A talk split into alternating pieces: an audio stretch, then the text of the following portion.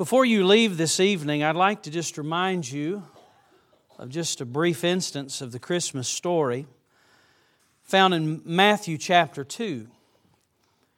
And before I begin reading the narrative, I, do want to remind you of something. You know, when you read in the early part of Matthew and the early part of Luke, that uh, not everything that you read in those two chapters happened the very night of Jesus' birth.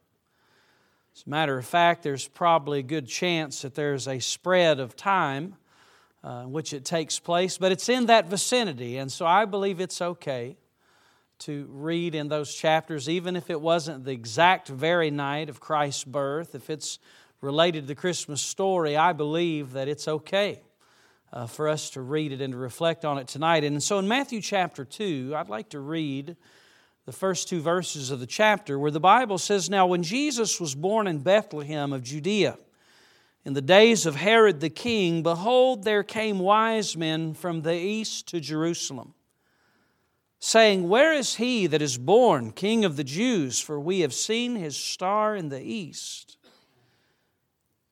and are come to worship him.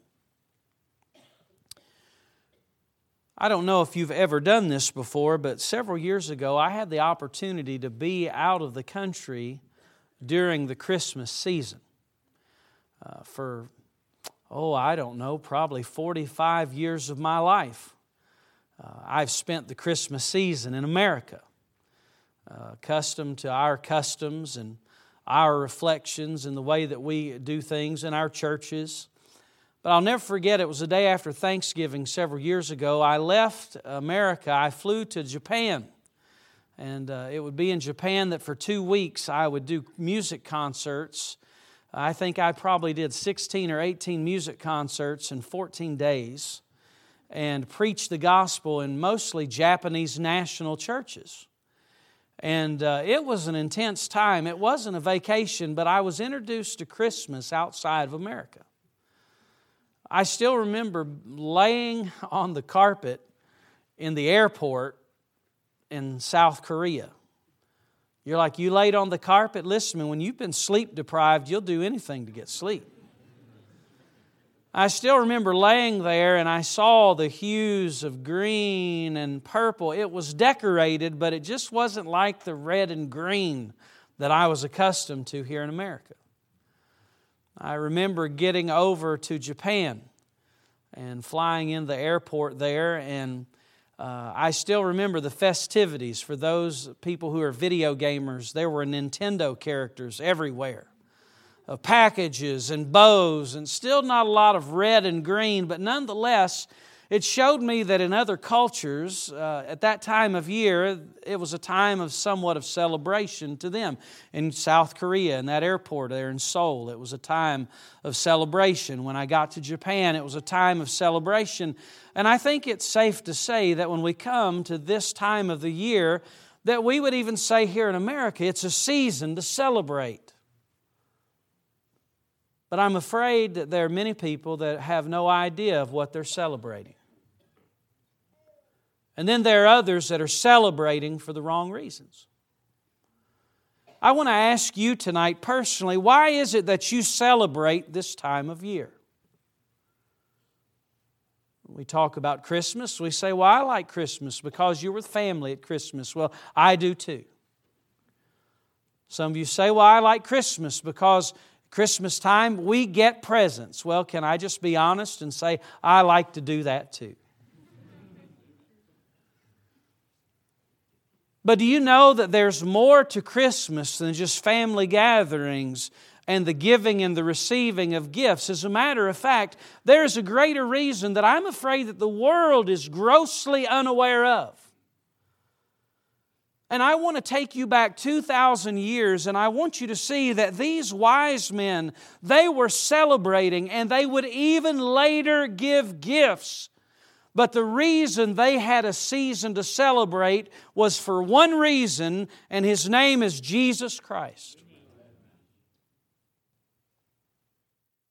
And I believe that that truth endures tonight, and that God wants every individual in this room to not only know that reason, but to accept and receive, place their faith in that reason, the Lord Jesus Christ.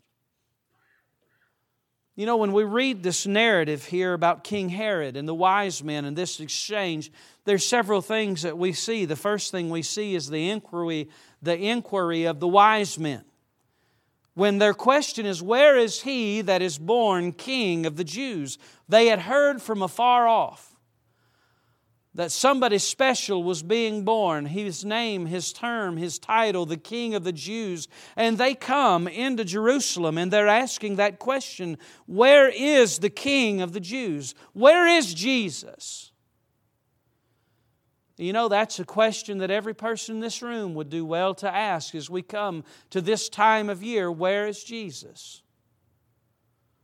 For many people, this is an empty celebration. For many people, this is just a time of, of parties, and this is a time of just interacting with friends and family. It's a time of giving and a time of receiving. But you do well to ask yourself, what about Jesus tonight?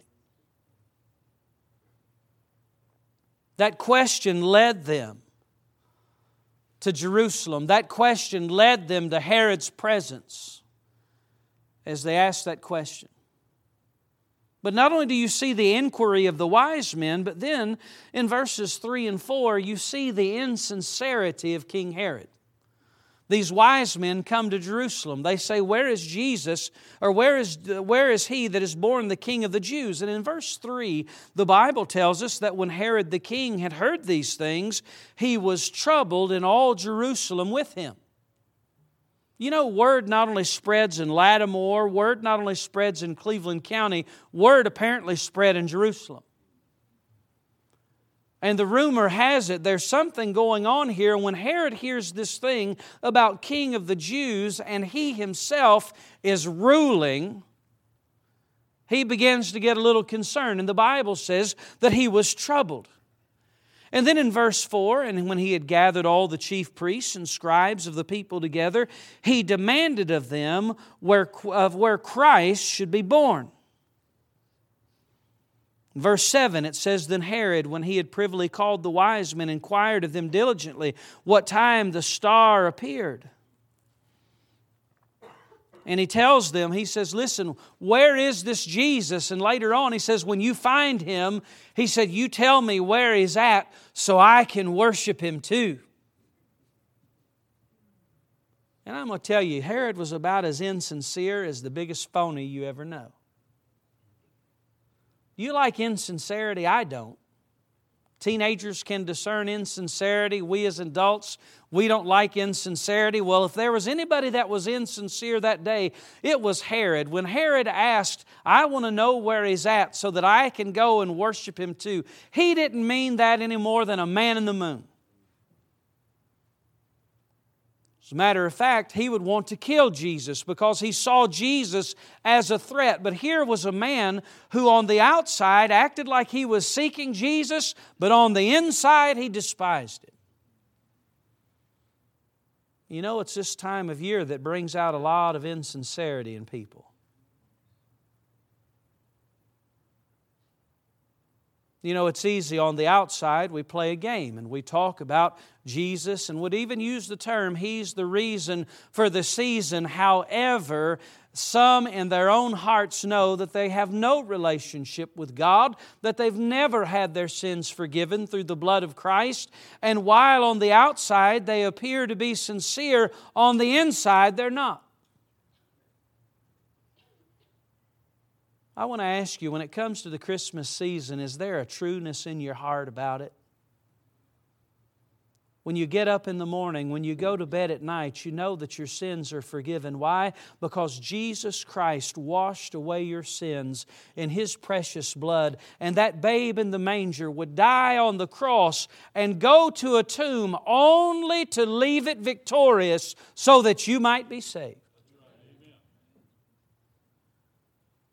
This is not the time of year in which we need insincerity. We need people to see Jesus for who He really is, and instead of despising Him or rejecting Him, rather they need to accept Him. You see the inquiry of the wise men, you see the insecurity of Herod, but then you see the instruction of the scriptures. Herod makes a demand. He says, Where's this baby born? And they said unto him, In Bethlehem of Judea, for thus it is written by the prophet, But thou, Bethlehem, in the land of Judah, art not the least among the princes of Judah, for out of thee shall come a governor that shall rule my people Israel. You know what the wise men, listen, the wise men, I know a lot of times we think that the wise men they were very smart, and perhaps they were. No doubt they were very well educated, but they were called wise men because they were men of means and they were very wise in the studies of the world. But let me tell you, these men not only knew philosophy, and not only did they know the things that were perhaps breaking in science or history of its day, but apparently they knew the most important thing they had a familiarity, or at least somewhat, with the Bible. What is it that guided them to Jesus? It was the Bible. Can I tell you, ladies and gentlemen, we need the Bible just as much tonight as the wise men needed it 2,000 years ago. They would have never found Jesus had it not been for what was prophesied in Micah chapter 5. It's an Old Testament quotation here in the New Testament. When Herod said, How do you know he's born in Bethlehem? They said, Well, here's what the prophet said. A lot of times in our day and time, you find people that are looking for signs and visions. You know, there are people that say, Well, I'm looking for signs of His coming, or I'm looking for signs about God. Can I tell you this book that I have in my hands tonight? It's a sign. It's truer than any road sign you ever saw. If you came in here tonight, you pulled in on Stockton Street, which later turns into Newhouse Road.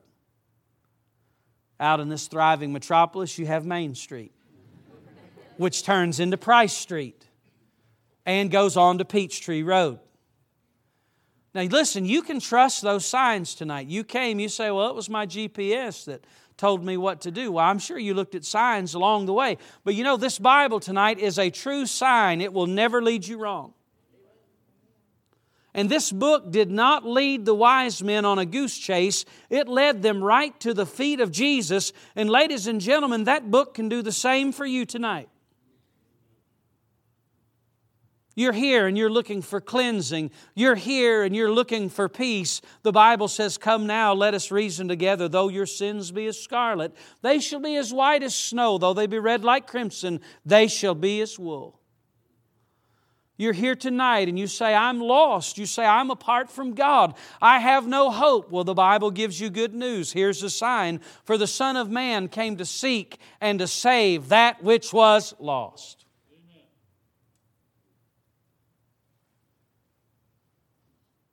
The wise men had enough sense to look at the Bible. I want to ask you do you this evening?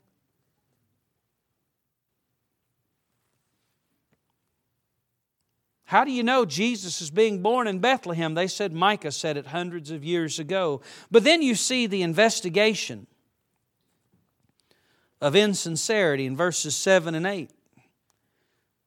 Herod privily called the wise men, inquired of them diligently of what time the star appeared, and he sent them to Bethlehem and said, Go and search diligently for the young child, and when you have found him, bring me word again that I may come and worship him also. And as I mentioned earlier, here's Herod. He's insincere. He's not interested in finding Jesus. He's interested in destroying him. But the last thing that I want you to see is I want you to see the wise men and their introduction to the Savior. In verse 9, when they had heard the king, they departed, and lo, the star which they saw in the east went before them till it came and stood over where the young child was. And when they saw the star, they rejoiced with exceeding great joy. You know what's really interesting? I didn't notice this until just a few years ago when I was reading this passage. The wise men, do you know when they first rejoiced? They didn't first rejoice when they saw Jesus, they first rejoiced when they saw the star. the star that would point them to Jesus, caused them to have a happiness to arise in their hearts. And when I think of that, I say to myself, well, how much more happier they would have been when they saw him with their own two eyes. In verse 11, and when they were come into the house, they saw the young child with Mary his mother, and fell down and worshiped him. You remember the first time you saw your first child? Our first child was born in 1997. Just seems like yesterday he's, he was born and now he's arresting criminals. The second one, it seems like yesterday that he was born in Hendersonville. Now he's putting out fires. You know, it's amazing when you see that child for the first time. Dorm students here have no clue, but one day they will. And I hope they have lots of children. I hope they have 10 apiece. Populate the world. But when you set your eyes on a child for the first time, listen, that's a very special thing. Imagine the heart of a mother when that mother has carried that child for nine long months through heartburn, late nights, sore ribs, you name it and she sets her eyes on that child for the first time, and oh, how her heart glows. Listen, as special as a moment as that was, it doesn't compare to when here these wise men for the first time set their eyes on the Son of God who has come to save the world. You know, I've never seen Jesus with my own two eyes. I know that surprises some of you. Some of you say, well, if anybody ought to see the Lord, it ought to be preachers. Listen, there's not a person in this room that's ever seen God. The Bible says for us, when it comes to God the Father, no man has seen God at any time. And I've never seen Jesus with my own two eyes per se, but I will tell you when I met him when I was 12 years old. When I heard the gospel that was preached that Jesus Christ came, yes, he was born, laid into a manger. One day he would be hung on a cross, he would be laid in a borrowed tomb. And the Bible tells me that all that transpired. Why? So that I could be saved. And the Bible says that if thou shalt confess with thy mouth, Lord Jesus, and shalt believe in thine heart that God hath raised him from the dead, thou shalt be saved. And it was as a 12 year old boy when I was in my bedroom that I called on Christ to be my Savior. I placed my faith in Christ. I repented and I turned to God. And my life has never been the same. And I stand before you tonight and I tell you that there's coming a day when I close my eyes for the last time. One day I will see Him.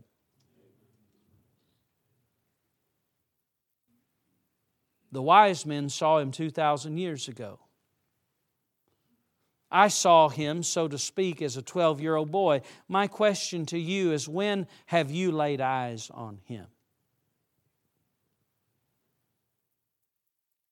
You know, there are a lot of people today, they celebrate the season, but there's a hollowness in their hearts.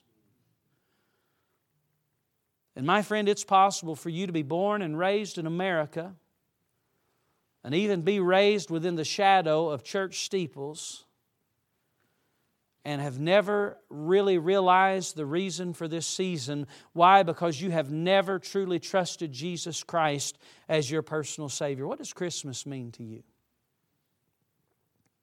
You know, growing up, Christmas was not a spectacular holiday. I don't know how you were raised. I was raised in a very poor home where holidays were almost like other days. You know the reason I knew that Christmas was coming? My dad would come with me. Now, this dates me a little bit, especially you older timers would know this a little bit better. My dad would come to me with a Sears and Roebuck catalog and say, Look through this and tell me five things you want.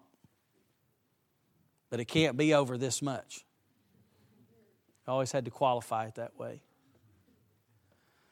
And I would just go pouring through the catalog and I would order whatever and it would come in before Christmas. I would nag my dad the night before, please let me have one gift. And that turned into two and three. And he finally put a stop to that. And then Christmas Day was just another day. And then, you know, after I got married, holidays took on a whole new significance. My wife looked at me and said, It's Christmas. Would you please get with the program? But it was because of all my life. I, you know, condition, just especially as a young child, Christmas to me was just another holiday. But you know what? There are a lot of adults in this world. Christmas is just another day off work, and it's just a little break before a new year to go into an uncertain year without God and without peace and without hope. And folks, I want you to know Christmas time is a season to celebrate. And the reason it's a season to celebrate is because Jesus Christ came to die for your sins and for mine. And when we place our faith in Him, He gives us peace, happiness, forgiveness that the world could never give. And I pray to God that you'd leave here tonight truly celebrating Christmas.